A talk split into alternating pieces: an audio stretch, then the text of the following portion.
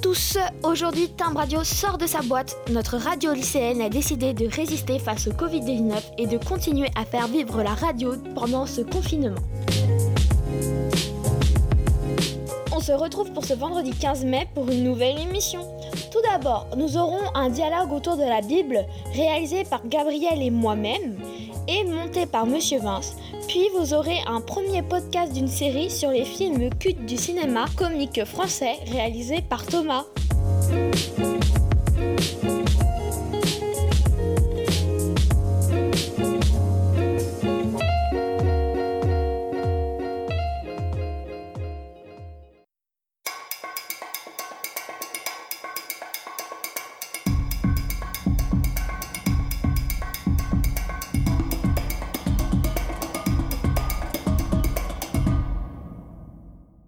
Gabriel, alors tu m'as dit que tu lisais la Bible et ça m'a énormément euh, surpris parce que je sais que tu es quelqu'un qui ne croit pas forcément et tout.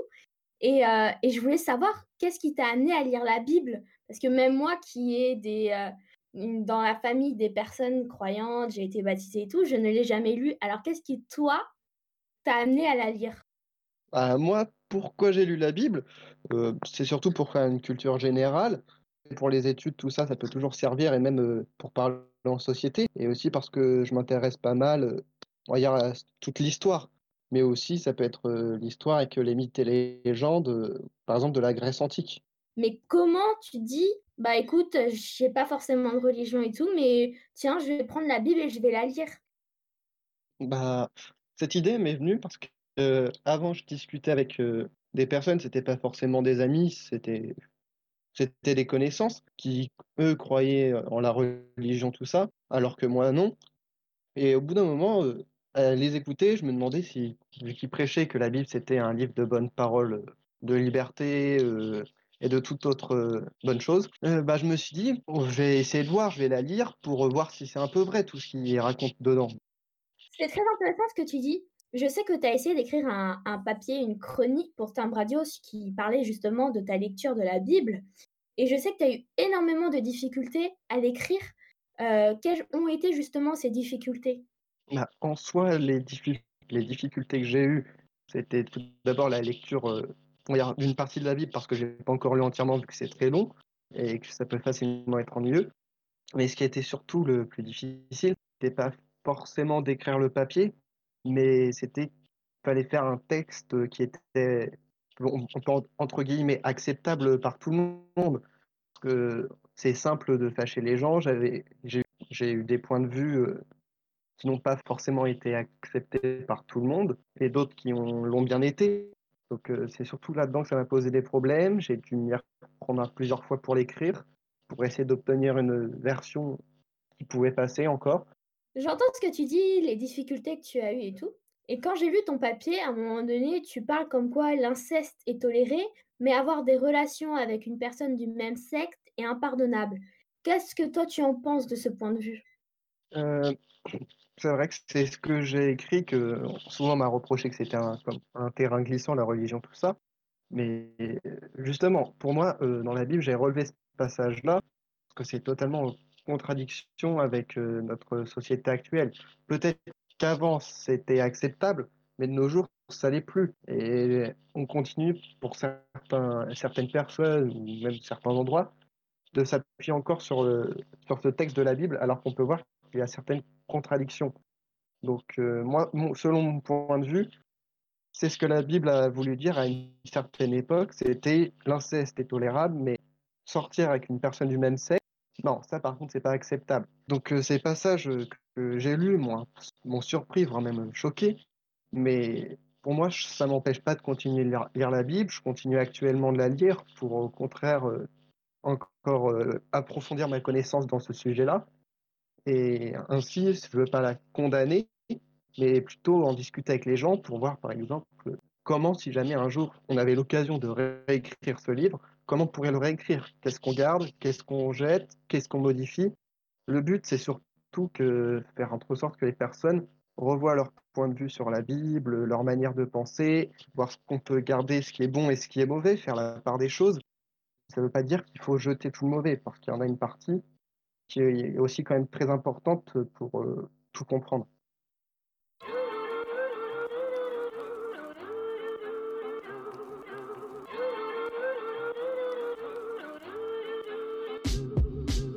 Bonjour à toutes et à tous, et tout d'abord merci Cathy de m'avoir invité à prendre la parole en ce vendredi 15 mai 2020.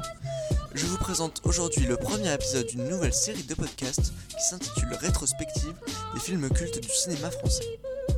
Elle sera constituée de plusieurs épisodes centrés autour des grands films comiques du cinéma français. Pour l'épisode du jour, j'ai choisi de vous parler d'un film sorti en 1995 avec le trio des Inconnus, composé de Pascal Légitimus, Didier Bourdon et de Bernard Campan. Comique, célèbre pour avoir réalisé de nombreux sketchs, comme Télémagouille en 1989, mais aussi quelques films sortis au cinéma, comme Le Paris et Les Rois Mages. Avant de vous parler du film plus en détail, je tiens à vous préciser que je suis quelqu'un qui aime beaucoup les films comiques, un peu rétro des années 80 et 90, mais aussi les comédies plus récentes. Ce sont les acteurs et l'histoire qui m'ont donné envie de me plonger dans ce film. Et les scènes comiques se succèdent, et sont vraiment géniales. On en rigole tellement qu'on ne s'en lasse pas. Moi-même je me les repasse assez souvent. Si vous ne l'avez jamais vu, vous vous demandez sûrement de quoi parle ce film et en quoi je le trouve si génial. Alors il raconte l'histoire de trois demi-frères qui ne se connaissaient pas et qui se rencontrent pour la première fois lors d'une convocation chez le notaire, suite au décès de leur mère. Ils apprennent alors qu'ils vont toucher une belle somme de l'héritage, l'équivalent de 100 patates. Autrement dit, un million de francs, à l'époque, aujourd'hui qui équivaudrait à 150 000 euros environ. Malheureusement, quelques jours plus tard, alors qu'ils ont déjà commencé à bouleverser leurs habitudes à l'idée de cette fortune inattendue, il arrive une très mauvaise nouvelle. Le notaire leur annonce qu'il n'y a plus d'héritage. L'argent a été distribué à un orphelinat américain. Ils seront embarqués tous les trois dans ce même galère, avec un enfant sur les bras dont Didier semble être le père, mais dont il ignorait jusqu'à ce jour l'existence. Je ne vous en dis pas plus, pour ne pas vous gâcher le plaisir et la belle dose de rire que cette comédie vous apportera, j'en suis sûr. Maintenant, je vous propose d'écouter un extrait de la bande-annonce de ce film, qui j'espère va vous donner envie de le regarder dans son intégralité.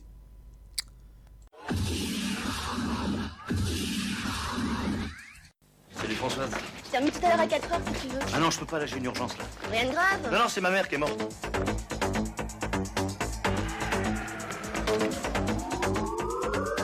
Monsieur Latour, pour la succession Latour. Il s'agit d'une somme de 3 millions de francs, n'est-ce pas? Une somme de, de 3 millions. euh, 3 millions. Nouveau, de, de- de francs. Est-ce que je vais toucher 100 patates Autre Colin.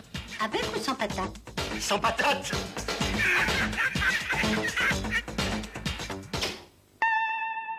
Moi qui aime beaucoup les comédies, j'ai vu et revu ce film tellement de fois que je ne m'en lasse pas, et je ris aux éclats à chaque fois que je le vois.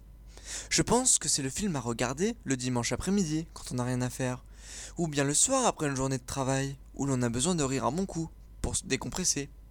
Bref, pour moi, c'est l'un des meilleurs remèdes pour garder le sourire.